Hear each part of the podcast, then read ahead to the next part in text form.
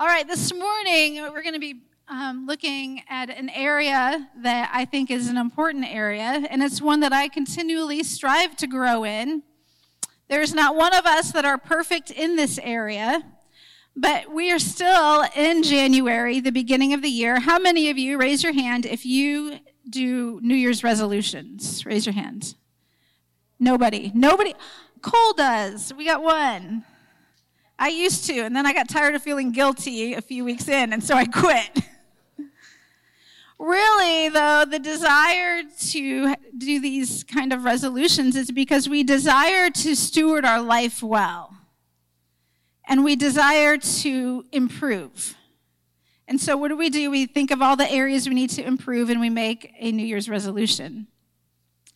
And so, we've been talking a lot in the month of January about our vision moving forward. We've been um, talking a lot about the gifts that God has given to us when Darren preached on multiplication. And I want us to, coming into 2023, I want us to spend a little time in this area of stewardship. This is not a how to message. I'm not, I mean, you can teach a whole quarter of classes on stewardship. And so you're not going to leave here having found the secret, the secret formula to steward your life well. You're going to come away having your heart challenged in areas that keep us from stewarding well. And last week, Brother Bill gave a word about expansion, if you remember that word, about us expanding outward. And, and I said, we have, if we're going to expand, we have to drive our roots down deeper, right? And so you cannot expand well if, if you aren't stewarding well what you already have. And so I feel this deeply in my heart because even as he was giving that word, I mentioned last week that we have a couple of ministries coming, and I'm so excited about them. I'm going to share here a few minutes about them. Um, we are, we, you heard us talk last year about our, uh, our ministry that we desire to begin for those recovering from addictions. And, and we are excited because we have a team that in March are going to begin the process of being trained to lead in that ministry. It's very, I know, I feel like you should be more excited. We're going to help people come out of addictions.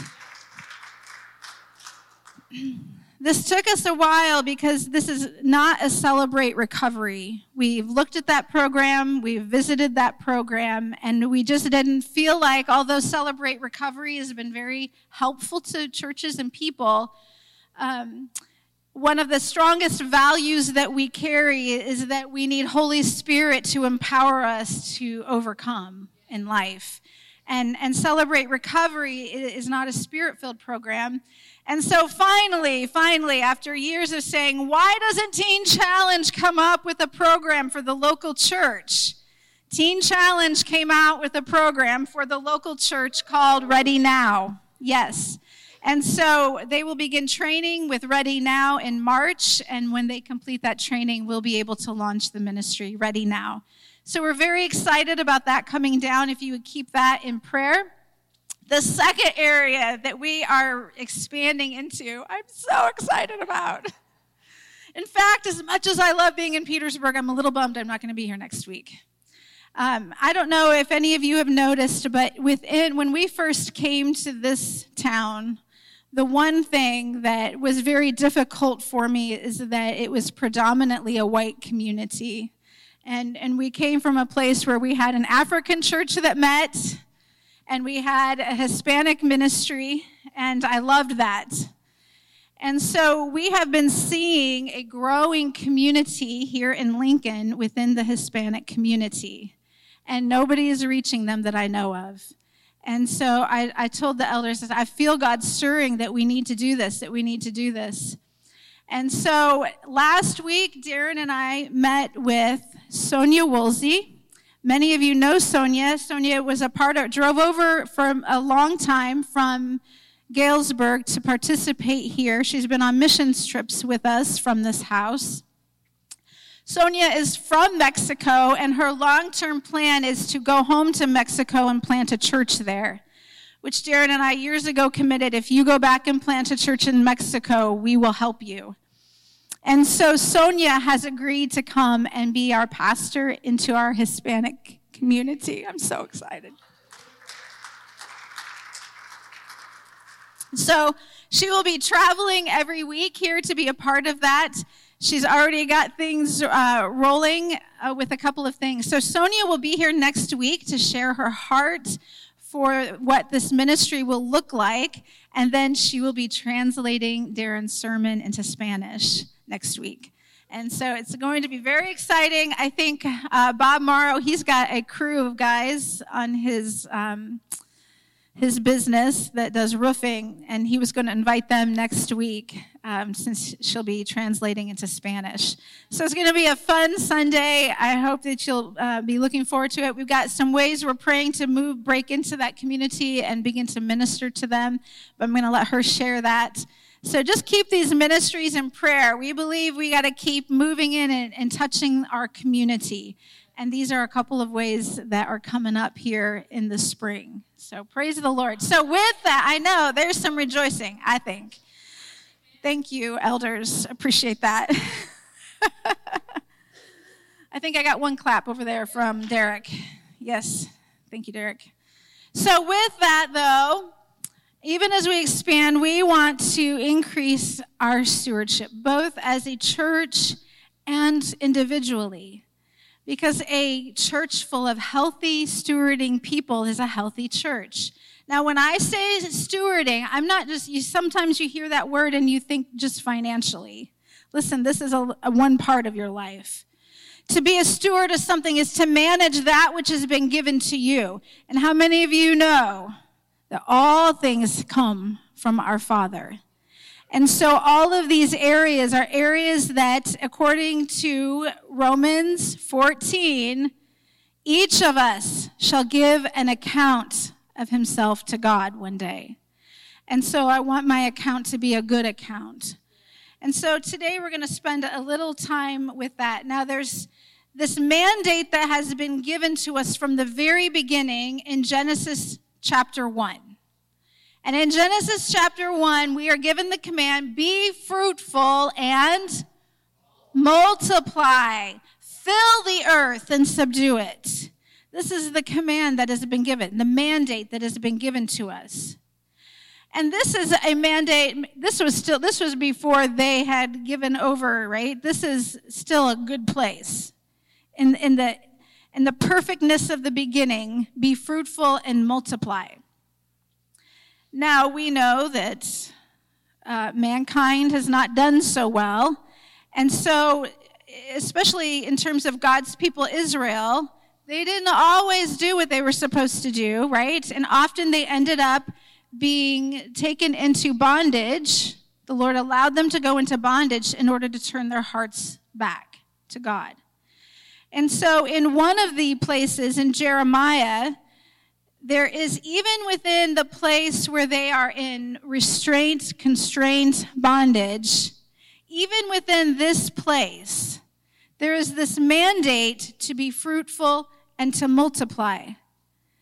And so in Jeremiah 29, it says, Thus says the Lord of hosts, the God of Israel, to all who were carried away captive, whom I have caused to be carried away from Jerusalem to Babylon.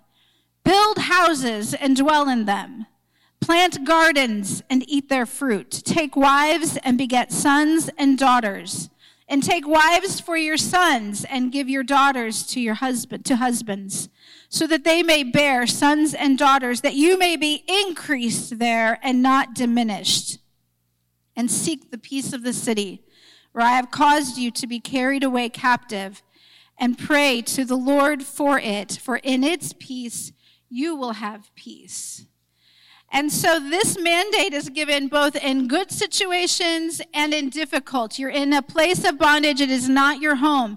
And still the mandate to be fruitful and to multiply and to increase is given. And so today we're going to look at how. How do we continue to be fruitful and to multiply and to increase? Because it's correlated with stewarding it well, the gift well, right? And so I was, as I was studying this, I came across a story. The story is well known in this person's family. Their grandparents had driven up from California one evening and stopping at a gas station along the Oregon border, they purchased snacks, gas, as they often did, a lottery ticket. Thinking little of it, they stuffed the ticket in a pocket and continued. At their hotel, Grandpa stayed up to watch the news. The lottery numbers were to be announced.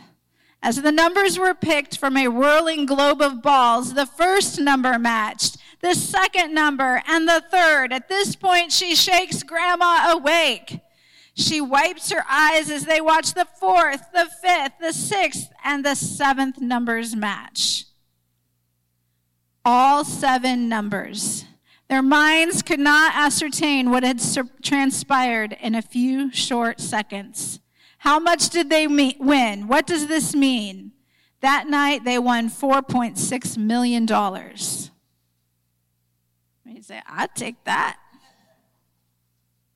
After a sleepless night, they drive home, place the tickets on their dining room table.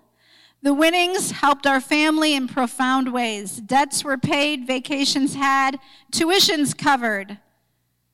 But the story had a dark side. A profound gift that created momentary bliss eventually led to bickering, infighting, and anger in the family.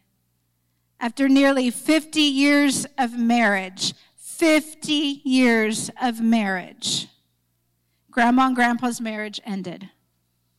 Family members stopped talking, and a cold bitterness took over. By the grace of God, healing and reconciliation has begun in our family, yet the fact remains no one knew how to steward such a gift. And you know, I think of this often um, when we're praying for, you know, we believe in the miraculous here. We've seen the miraculous here. But there's also this place that God is our, not just our God and our Savior, He's our Father, right? And sometimes we're praying, God, get me out of this. I want this instant miracle to rescue me. And yet, as a good father, God sometimes in that moment isn't so concerned with your immediate rescue as he is you learning how to steward something well. Do you keep do you keep giving money to the child that just squanders it? Do you keep giving bad food to the child who is having health issues? No, you, you teach them. You teach them, okay, you, you have diabetes. Here's how you need to eat, right? And so there's this place of stewardship that is about not just God rescuing us from our messes, but God saying, I want to keep you from being in the mess to begin with. And so it's this place, and this is why when we pray, we pray in faith, and faith comes from hearing the Lord and hearing His word. And so when I when I go to pray for somebody, Holy Spirit, what is happening here? Is this the moment when you divinely supernaturally want to release healing? Or is this the moment that you want to begin to teach somebody how to change their habits, change their choices, change their life? Our Father knows we are his children. He knows what we need. And so when we talk about stewardship today, it's this interesting thing of, Lord, everything you give me, I want to do well. And, and there may be places then in my doing it well that I need the miraculous to come. But as long as it depends on me, I want to do it well with what I have. And so we're going to take a look at, at this today. And I want to, we're going to get to this at the end, but I just want to say from the beginning that this is not a, a place of shame. This is not a place of condemnation because there's not one person in here that has successfully been perfect at stewarding every part of their life.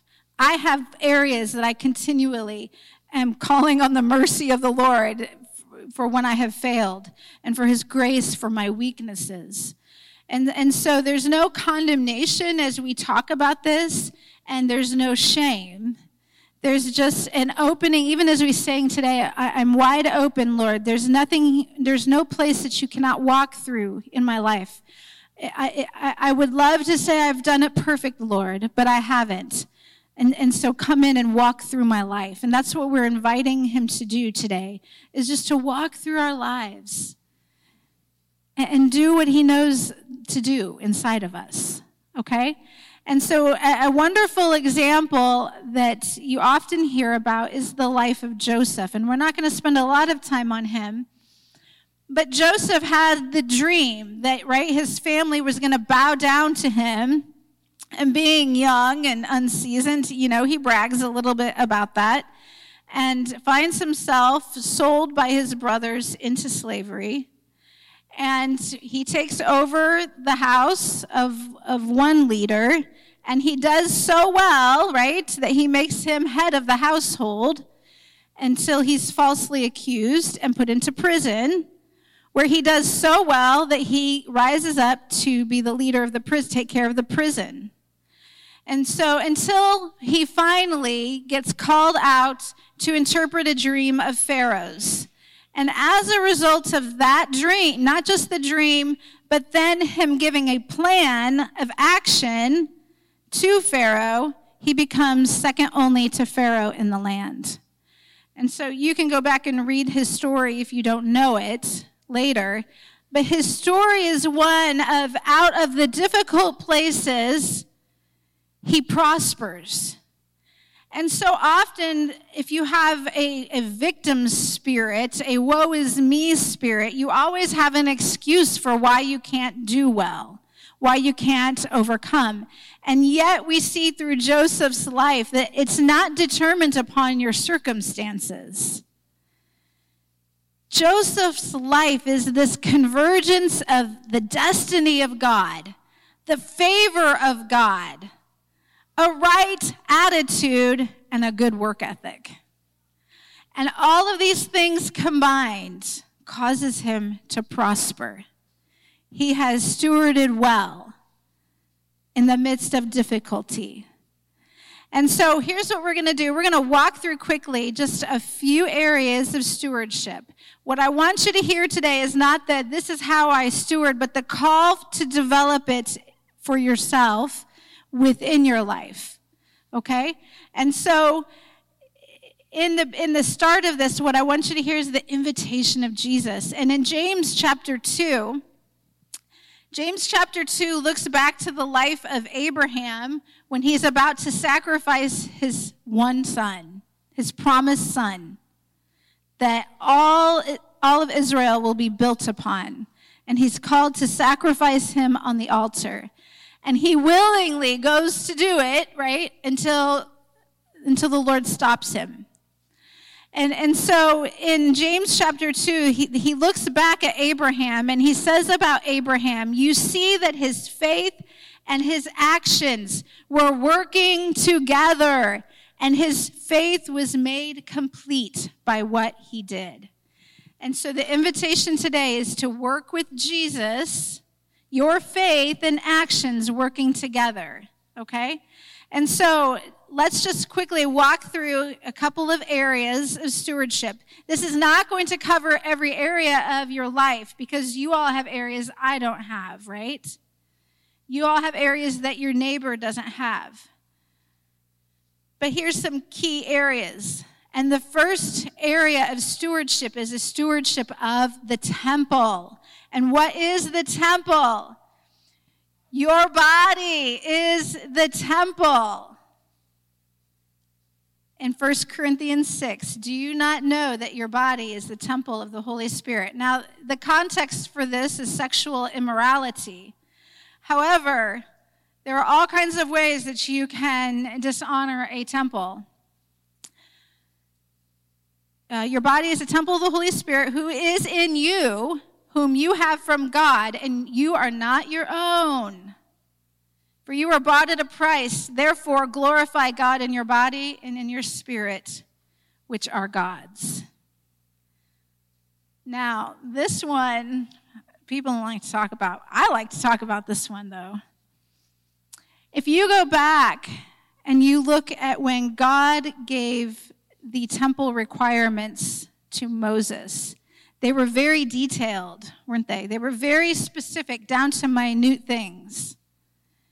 And so, obviously, in the Old Testament, this was something of importance the temple. All of that detail put value and importance upon the temple. And now, now that we live in the new covenant, your body, everybody say, my body is a temple of the Holy Spirit. It is not my own. Uh oh, that one didn't get quite as loud. It is not my own. It's been bought with a price. It belongs to God. And that means I have to steward that which has been given to me. That means I have to be intentional about taking care of that which has been given to me. And so when you start thinking about stewarding your body, don't get me started on nutrition. I told Darren I'd love to have time to have a class about nutrition and health, but I don't. And so you can all breathe a sigh of relief. It's important how we treat this temple, whether it is in the area of sexual purity, whether it is the area and how you care for it from the physical standpoint of what you feed it and how you treat it. You should value this gift that you have been given, for it houses the Spirit of God. It houses the Spirit of God. And so there should be an intentionality upon it. I want, I want to serve God as long as I can, as hard as I can, until I draw my last breath. And as soon as I hit that 40 mark, it changed how I, and now I've always, from the time I was in junior high, I've always been interested in health and nutrition. But when I became 40, I began to think differently because I began to think about how I'm going to end my race. And I want to end my race healthy and strong so I can continue to do that which He has called me to do. And so, how you treat your body, what you feed your body, exercise, all of that good stuff, that's important. That is part of stewarding your body. Now I'll get off of that. The second area here is to steward the work of your hands. So, whether it's your job, whether it's the work of your home,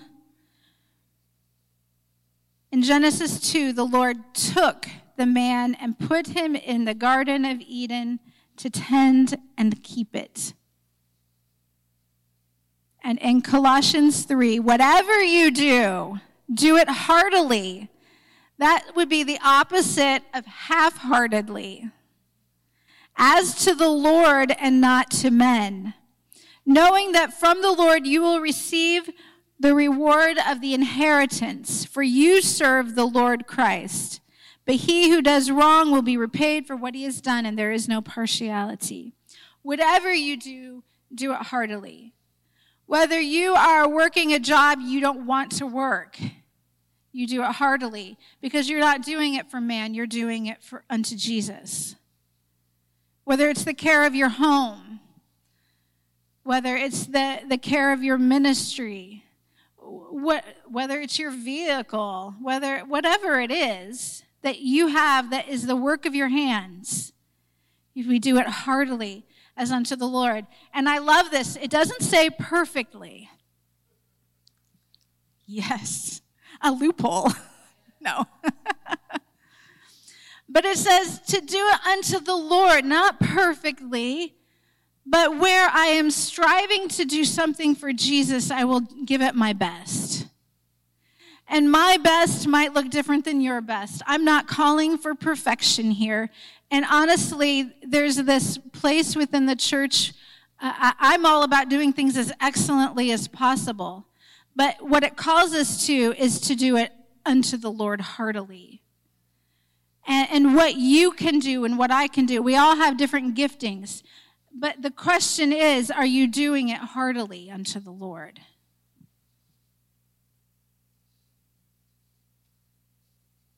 It might just get some attention from your coworkers if your attitude at your workplace is that of doing it unto Jesus, right? That might get some notice. If you're not doing it out of obligation, you're not doing it just out of a paycheck, you're doing it unto the Lord Jesus. That means your work ethic will look a little different from everybody else's. And your attitude Number, the third area is steward of the provision of the finances. How to steward that which has been given to us financially. And in Deuteronomy 8, it's interesting because in verse 18 it says, You shall remember the Lord your God, for it is he who gives you power to get wealth, that he may establish his covenant, which he swore to your fathers as it is to this day. And for some people, this is just a hard area.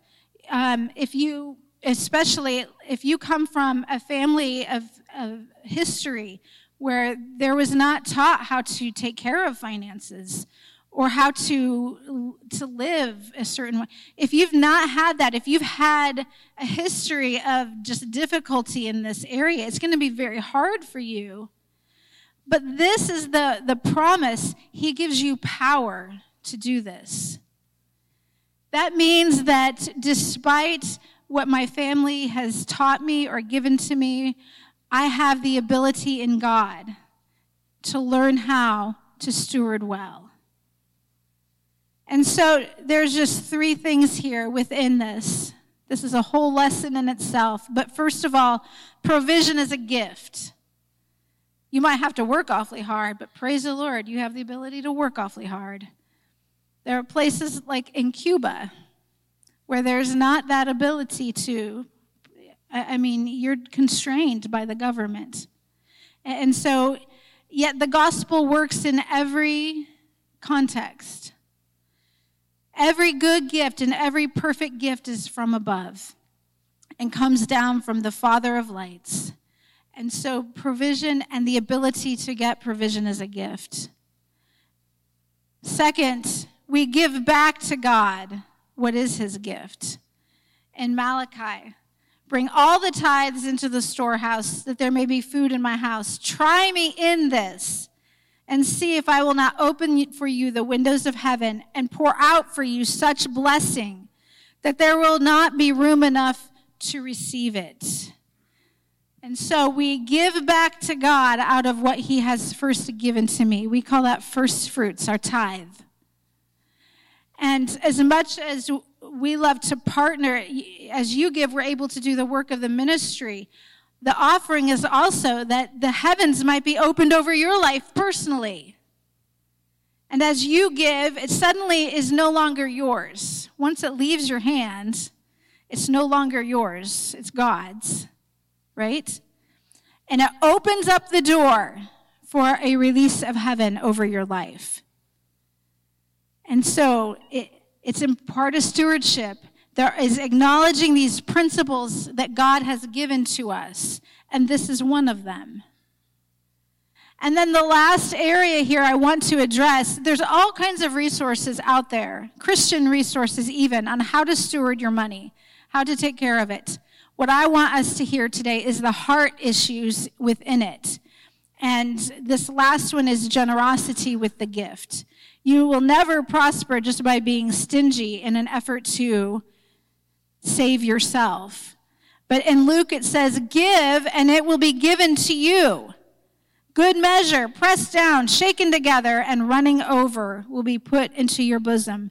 For with the same measure that you use, it will be measured back to you. And so here's an example of this.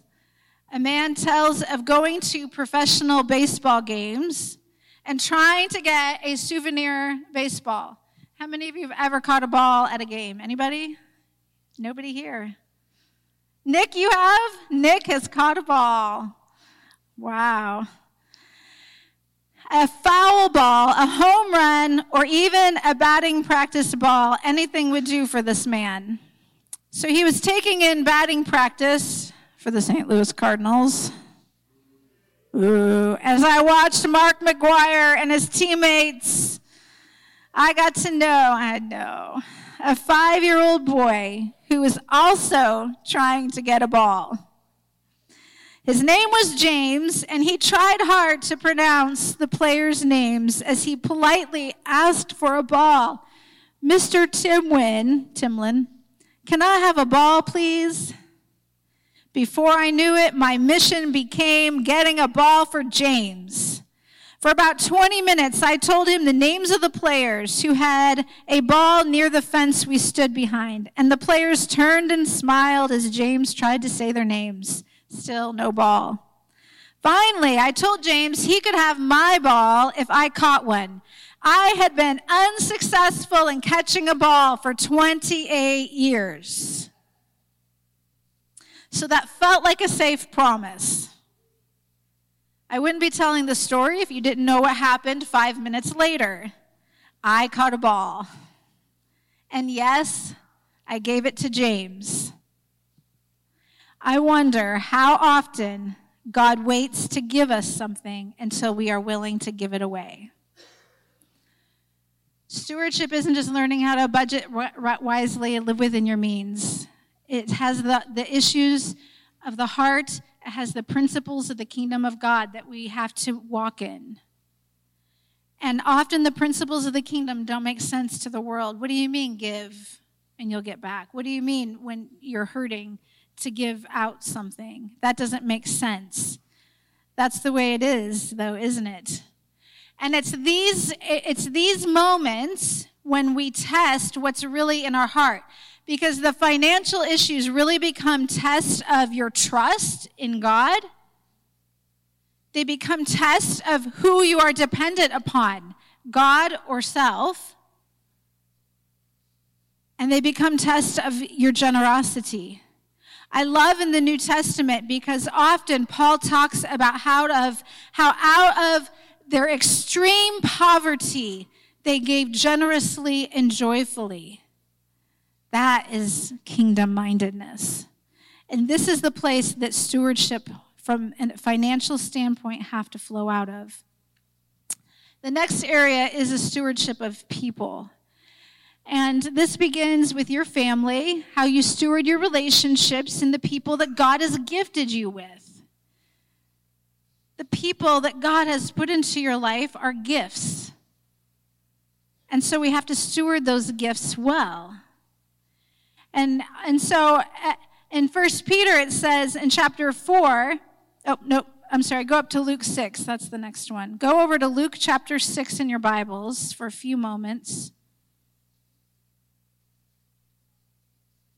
This is part of a couple of chapters where Jesus just really gets into the heart of issues of life. And so in Luke chapter 6, he finishes the, the Beatitudes, right?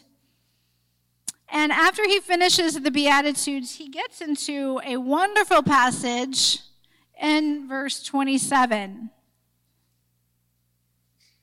Now, I believe that the stewarding begins with your family, but I believe if you will go to this extreme, you will steward your family well.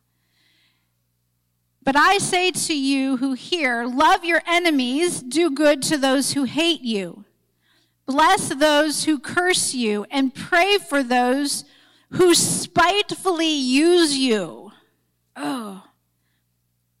To him who strikes you on one cheek, offer the other also.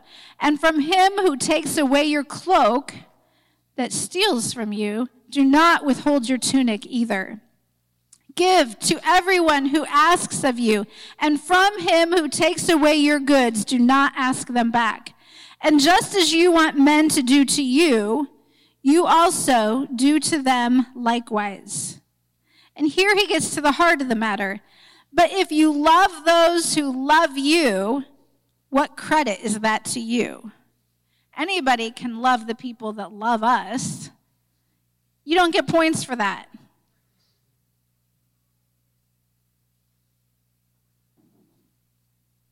But if you love the, and oh, let's see, did I, if you, what credit is that to you? Still in verse 32. For even sinners love those who love them. So you don't have to be even a Christ follower to do that, right? The call of Jesus goes above and beyond. And if you do good to those who do good to you, what credit is that to you? Oh, yeah, I'll treat them nice. They've been nice to me. You don't get points for that either. For even sinners do the same. And if you lend to those whom you hope to receive back, what credit is that to you? For even sinners lend to sinners to receive as much back. Verse 35 But love your enemies, do good, and lend, hoping for nothing in return.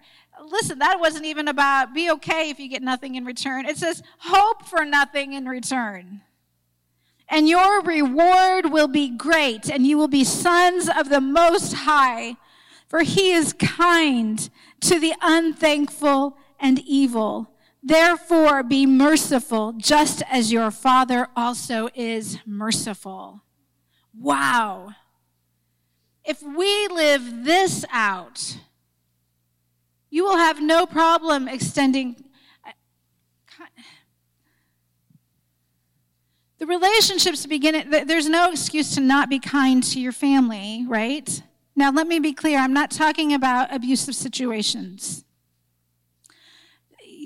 That, that's a whole nother area. I'm talking about in the average family where, you know, everything is good. The one another's within the Bible are a lot. There's a lot of one another verses. Prefer one another, I, I think it's sad that we have to be told in the Bible to be kind to one another, but it does. It says, be kind to one another. It says to bear with one another. Again, this doesn't mean if they are easy to bear, bear them.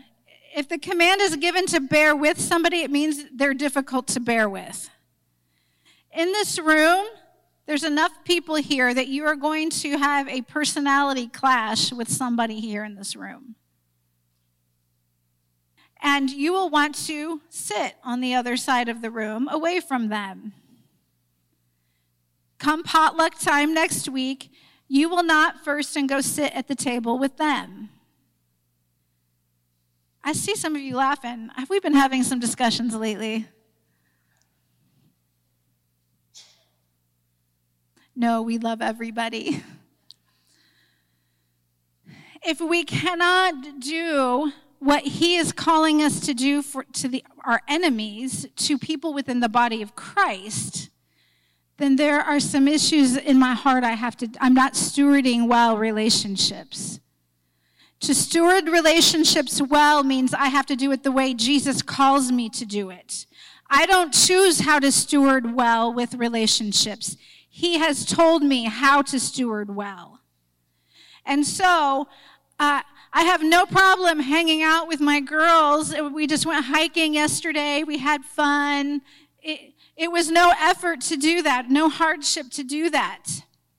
But it's the ones where I have personality conflict. What the Bible does is they call, it calls it iron sharpening iron. There are people here that will sharp, they'll grate against you, like iron sharpening iron. But that you need one another. You need one another to soften edges, to bring compassion, to bring empathy into your life. And yet we shy away and we ignore and we snub people that we have a personality conflict with, that we don't like the way they're doing things, that they just get on our nerves. Listen, Jesus' call here is so clear. And I would like to say that I never will treat somebody that way, but I have flesh. I have a human side, right? I am human. And so I will often be confronted with those that drive me crazy.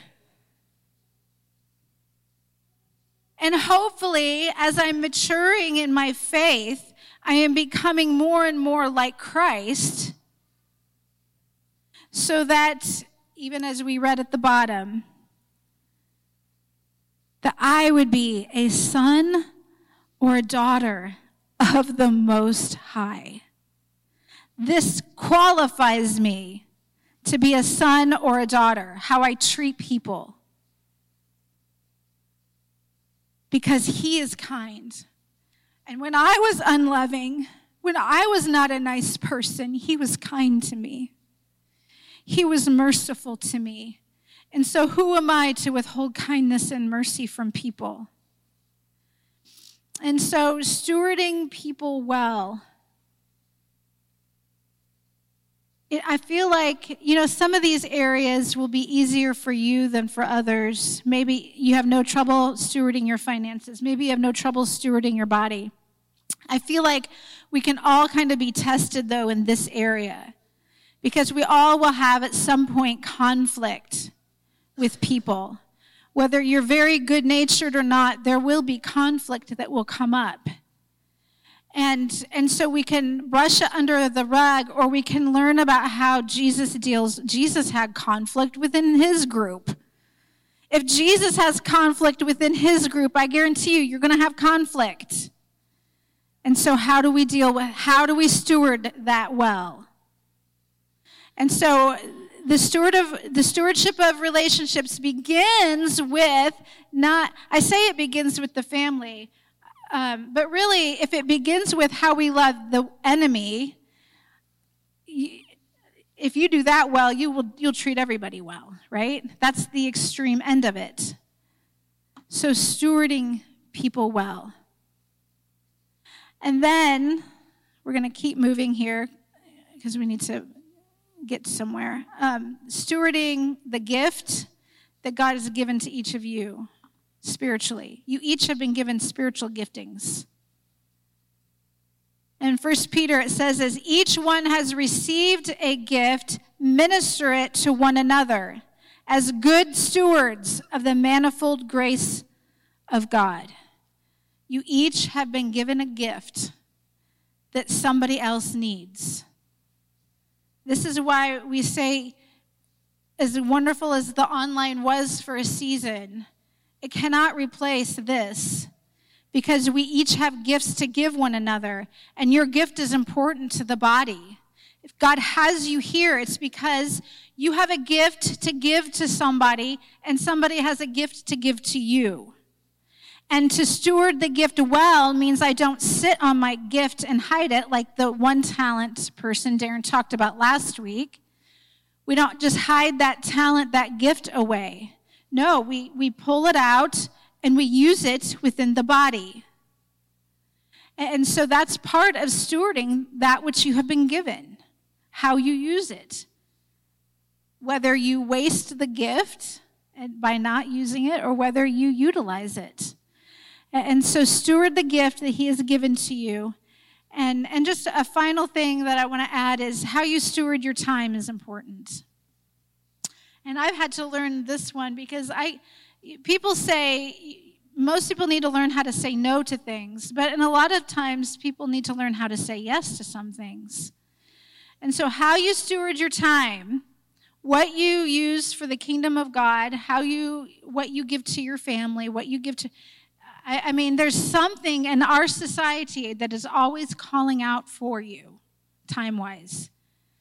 And sometimes it's hard to know what do I give up of myself first, time wise? Because my family needs my time, my job needs my time, my school needs my time, my church needs my time, my spouse needs my time, I need my time.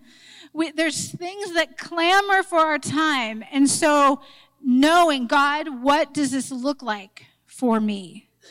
What are my priorities and what order of priorities? Knowing how to steward your time well.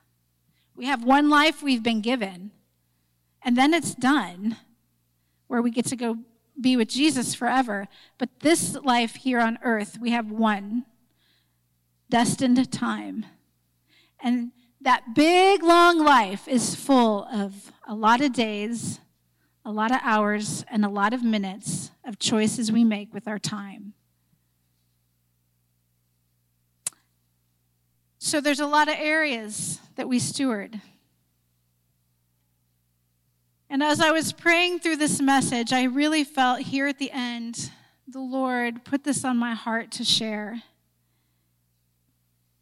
Because often when you have been trying to steward something well and you have not been able to, you feel like for years I've been trying and I haven't succeeded well, shame can get, begin to come condemnation, feeling like, oh, I'm just, I'm unworthy. All of these, the enemy can really use that to, to speak lies to you. And so, what I want you to hear today is the Father's heart concerning this. And, and stewardship, bad stewardship, where you have just messes in life that have to be dealt with. Sometimes these messes come because we've been bad stewards, right? We have not stewarded well. We haven't had good skills. Sometimes, though, these messes come because of uncontrollable situations that are not uh, through no fault of your own. You're, you have a mess in your life now to deal with, right? Um, if, if you come from a divorced situation and your spouse made a mess of the finances that you had inherited, now you have this mess you have to begin to steward. If you have a family history of heart disease, now you have a heart issue, you got this mess you have to deal with, right? And so sometimes the messes that we have been given to steward, they're not our fault. But often it can feel like it can get very personal for us. And so I want us to take a moment to look at 2 Kings chapter 4. Joseph was one of those. It was not through any fault of his own that he found himself in prison or sold into slavery, but he stewarded well when he found himself in that mess. Job. Job was very wealthy, had a wonderful family, and then the Lord allowed Satan access and took everything from him. And yet, at the end, he had even more than he had at the beginning. He stewarded well through it.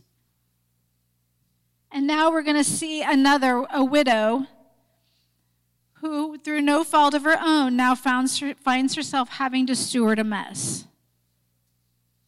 And so in 2 Kings chapter 4,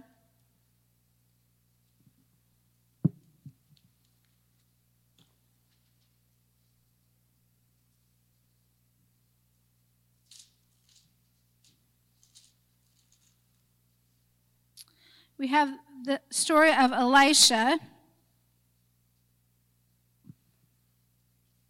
And in verse 1, a certain woman of the wives of the sons of the prophets cried out to Elisha, saying, Your servant, my husband, is dead, and you know that your servant feared the Lord, and the creditor is coming to take my two sons to be his slaves.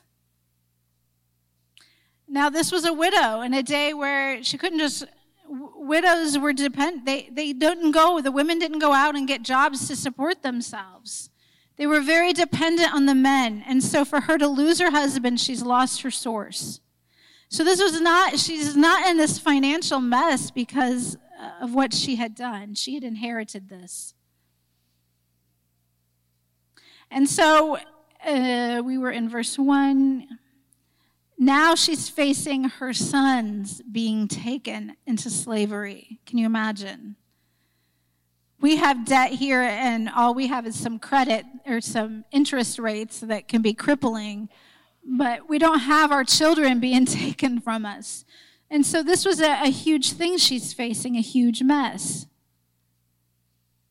And so Elisha said to her, What shall I do for you? Tell me what do you have in the house? And she said, Your maidservant has nothing in the house but a jar of oil.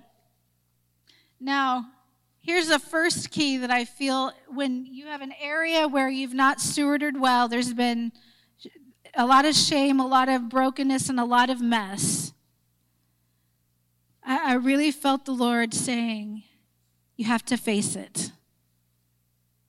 Because often when we're in the mess, we want to avoid it. We want to pretend like it doesn't exist because it's painful to face it. It's, it, it's painful if it's been our own mistakes, it's painful to face. And if it's been a mess from somebody else, it's still, it's personal and it's painful. And we, our, our human nature wants to avoid that. And so we do everything we can to ignore and pretend it doesn't exist. But what I heard the Spirit saying is face it. The truth shall do what? Set you free. And facing your truth, whether it's a good truth or a bad truth, brings freedom. The truth shall set you free. Face the area that is a struggle for you in stewardship. Face it daily. You can have a moment today where you face it.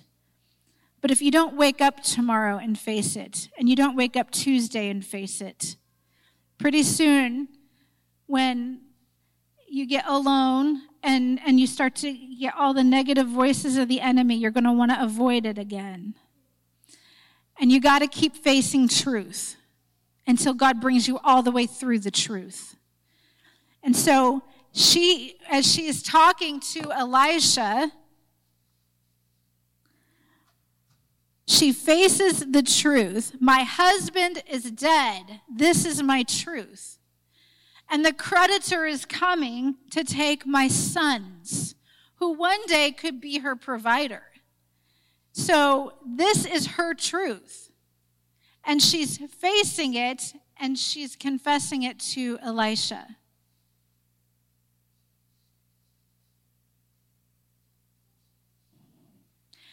in 2 Corinthians chapter 12. You hear me say this often because this is a life verse for me.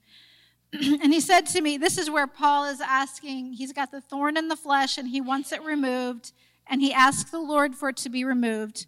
And he said to me, My grace is sufficient for you, for my strength is made perfect in, in strength? No, in weakness. Therefore, most gladly, I, would, I will rather boast in my infirmities, that the power of Christ may rest upon me. Therefore, I take pleasure in infirmities, reproaches, needs, persecutions, distresses for Christ's sake. For when I am weak, then I am strong.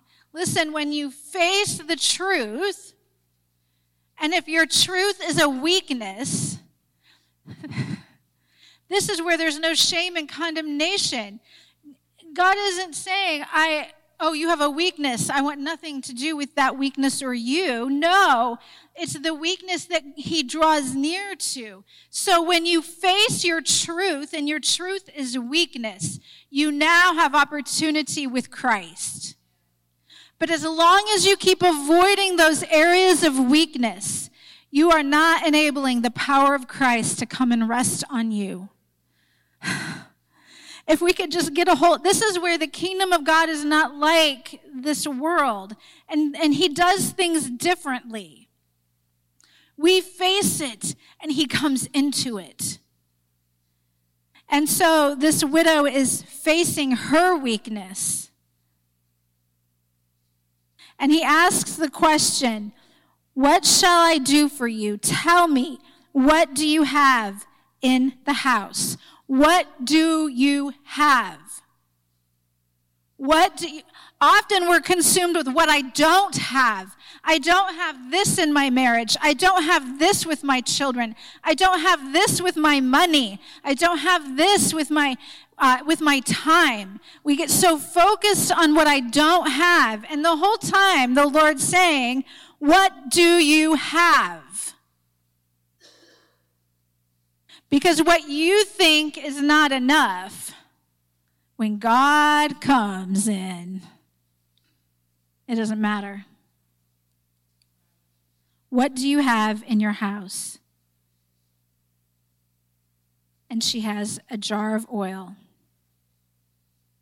And he says, Go, borrow vessels from everywhere, from all your neighbors, empty vessels. Do not gather just a few.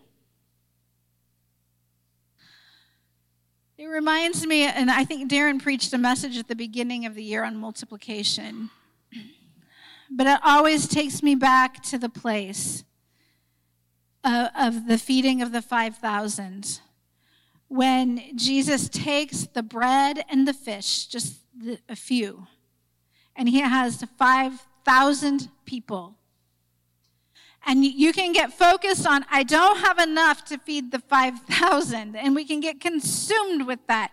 And it can paralyze you to not do anything then because I don't have enough. So I'm not even going to try. And yet God is saying, what do you have?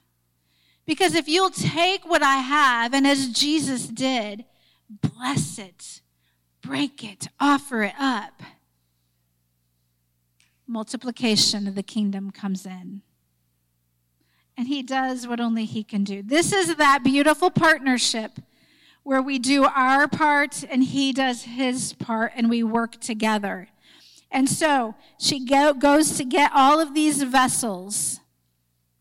And when you come in, you shall shut the door behind you and your sons. Then pour it, pour it into all those vessels and set aside the full ones. So she went from him and shut the door behind her and her sons, who brought the vessels to her, and she poured it out. Now it came to pass when the vessels were full that she said to her son, Bring me another vessel. And he said to her, There is not another vessel. Interesting thought. She could have had as much oil as she had gotten, had faith of vessels for. So the oil ceased. And she came and told the man of God, and he said, Go sell the oil and pay your debt, and you and your son shall live on the rest. When you take what you have in your house and you bring it to your father, and his blessing resides on it, you shall have enough. You shall have enough. You shall have enough. And so, stewardship isn't just about you figuring out how to meet this need. Stewardship is about hearing what God says to do with what you have in your house. And so you can plan all you want for what you have in your house. But there comes a moment when God says, wait a minute, here's what I want you to do with what you have in your house. And if we'll obey the word of the Lord, if we'll obey the word of the Lord, if we will obey the word of the Lord,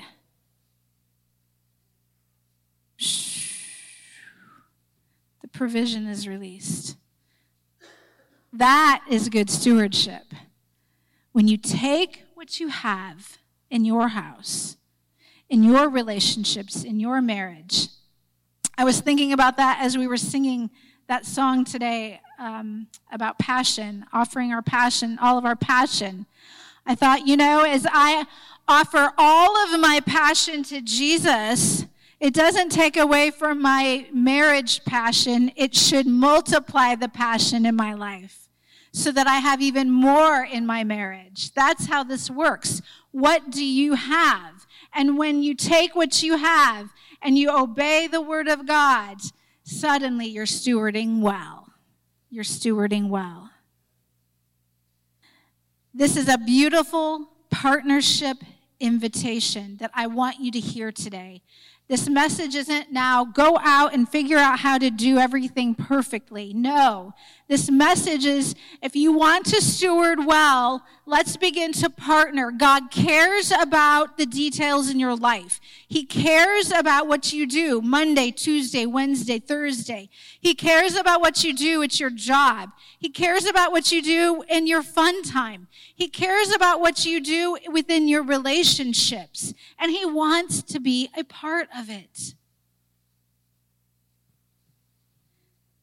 In Matthew 11, when you hear a message on stewardship, it can begin to feel just a heaviness because all you feel is a sense of failure, uh, the places that you have failed in.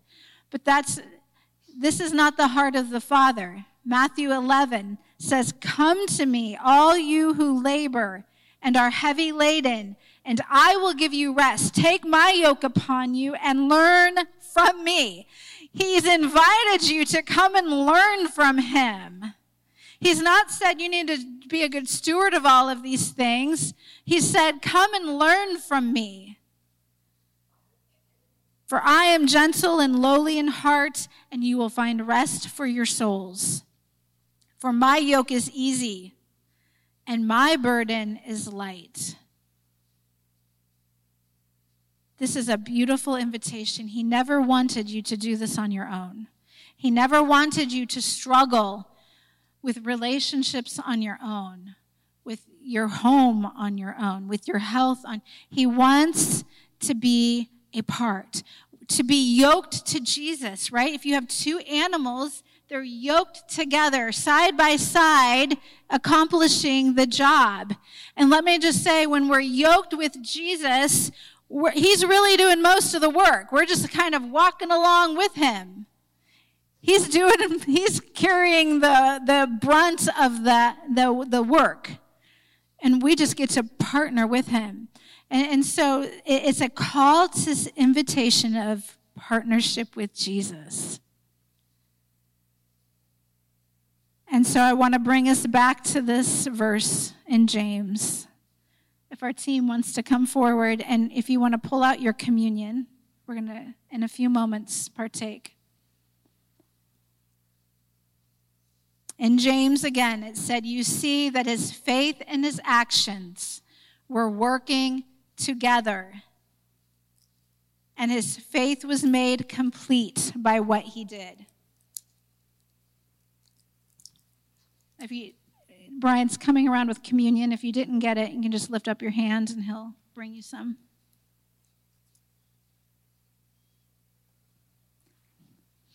We have those that would be on this side that says, I'm just going to sit here and let God take care of everything. And then we have these on this side that will say, I'm going to do everything that I can in my own power. It's this balance. My, it's, it's the two working together faith and actions working together complete it. And so this morning, I don't know what your area is that you have trouble with stewarding. I don't know if it's been about a lot of people that I meet with that have areas where this is a struggle. It, it, it's a real emotional struggle. It's a real area of defeat. And what I want to do today is to say, let's, let's not let the enemy use our weaknesses as a punching bag area for us. Because often we do, because we think we deserve it. I deserve to be beat up in this area. I should be doing better. No, what I want you to begin to do today is to change how you're looking at the area of stewardship that has been a struggle for you. Because I believe, because of the, that, that word that says, it's in my weaknesses that he comes. It's in my weaknesses that he is strong and his power is released to me. So I want us to begin to change how we're looking at the areas of weakness. And I want them to become places where in the end, when you allow, when you face the truth of them and you allow Him in, they will become your strongest areas. This is the power of Jesus at work within you. What was once your weakest areas can now become your strongest areas, not because of you, but because you have faced your truth and His power and His strength have come into those places. Praise the Lord. Praise the Lord. God knows my areas of weakness, and I continue. I'm this. I'm of the sort that I don't need the devil to beat me up. I'm sufficient at beating myself up. yeah, that's you. I can just. I can really go to town on myself. And I don't know if I've have said this. I feel like I have. But when I ended up being trapped, felt trapped for a while, I confess, um, in Texas while waiting for Edmund to be born. Crammed into this little housing apartment at CFNI. Tiny, tiny place. There for three and a half weeks, sleeping on my son's couch, trying to help my daughter in law move this birth along. I was like, God, this child has to come. I cannot do this anymore. I'm sitting here with nothing to do. I can't do this. And there was one time I was just spending some time alone walking around the campus. And I just began to, this is where I can beat myself up. I began to say, I realized I was dreading waking up in the mornings. I didn't want to get up and out of bed. And suddenly, I, through my mind, I started thinking, God, I feel like I have failed in my marriage. I feel like I've failed as a mom. I feel like I've failed as this. Every area of my life, I started realizing I feel like I've failed in this area, Lord. And so, no wonder I don't want to get out of bed. Who wants to go about a day where it doesn't matter what you're doing that day, you feel like you've failed in it? And the Lord said to me as I began to list all the areas, it was like a revelation to me that I was feeling this way about every now i mean really can all of us really fail in every area? But i was really feeling that way. And the lord said you're carrying a spirit of failure and you need to get rid of it. I'm not kidding. That sunday i went to church with them. Every song every song either dealt with my, uh, my own failure or how god will never fail me. Every one of them. It's like yes lord i hear what you're saying to me. We got to change the, at, this moment and i'm and i would love to say i've completely overcome it but that's my nature is to to look through that lens but since then i have begun to try to change how i look at my areas of weaknesses and make them opportunities for christ and you know what when god comes into those areas you know there's nothing i can boast in that i have done this is god only God can take my weaknesses and make them places of strength and of power. Only God can do that. And all glory and honor go to Him. And there's no boasting in flesh, but there's boasting in Him.